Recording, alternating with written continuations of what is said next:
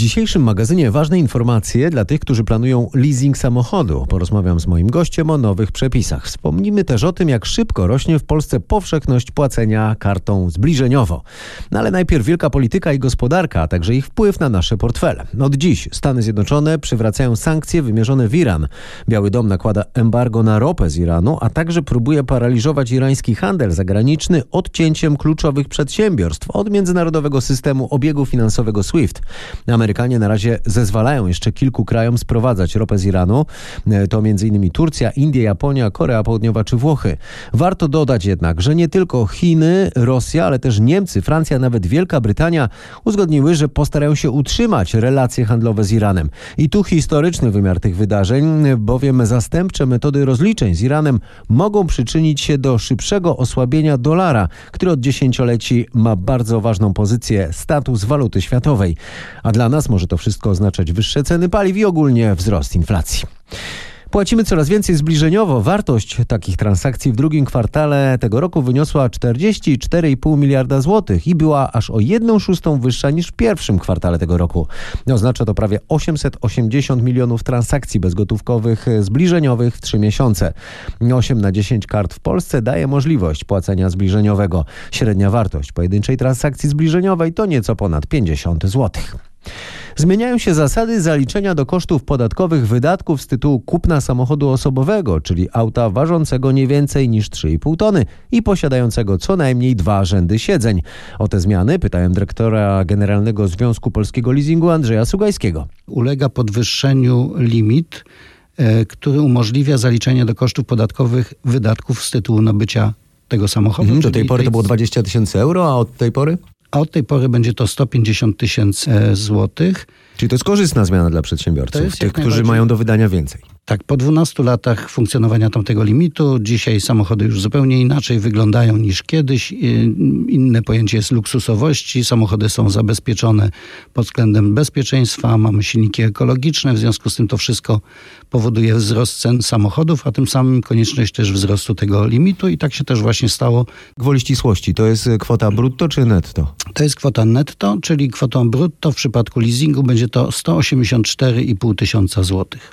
Teraz drugą zasadą, która została przyjęta jest taka, że limitowaniem objęci są e, użytkownicy aut. Czyli jeżeli ktoś jest właścicielem auta, a go nie użytkuje, ponieważ oddał go do używania innemu przedsiębiorcy, i tak się dzieje w przypadku leasingu czy wynajmu, to tym limitowaniem jest objęty ten użytkownik.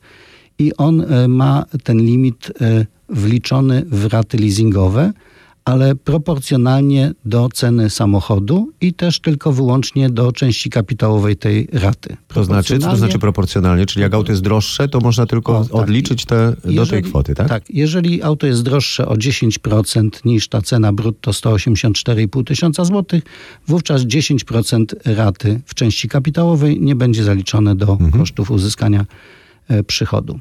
Czyli to jest ta druga zasada. I w zasadzie tutaj e, więcej zmian nie ma, poza tym, że mm, tę zasadę limitowania dotyczącą do tej pory kosztów amortyzacji objęto również wartość tak zwaną nieumorzoną przy sprzedaży samochodu.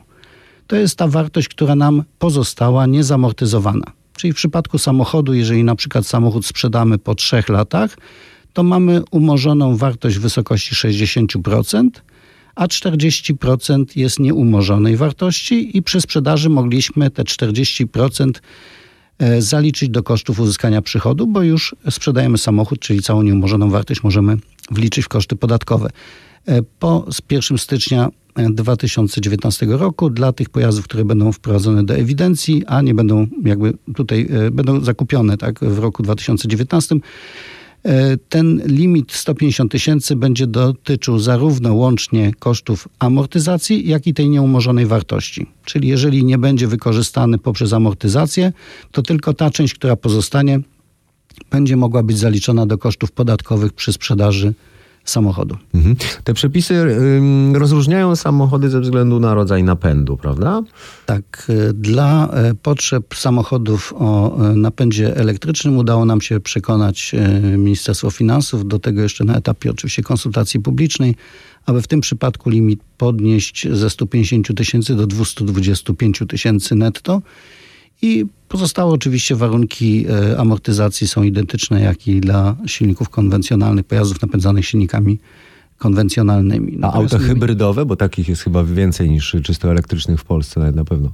Auta hybrydowe niestety są na takich samych warunkach rozliczone jak auta e, o silnikach benzynowych czy mhm. też diesla. W latach 90. polski rynek leasingu był wart niespełna 5 miliardów złotych rocznie. Jak mówi mi Andrzej Sugajski, w zeszłym roku wyleasingowano w Polsce pojazdy i maszyny warte nieco ponad 30 miliardów złotych, a w tym roku wartość rynku ma skoczyć do 40 miliardów złotych. 40% z tej sumy to samochody lekkie. To wszystko w dzisiejszym magazynie. Dziękuję za uwagę.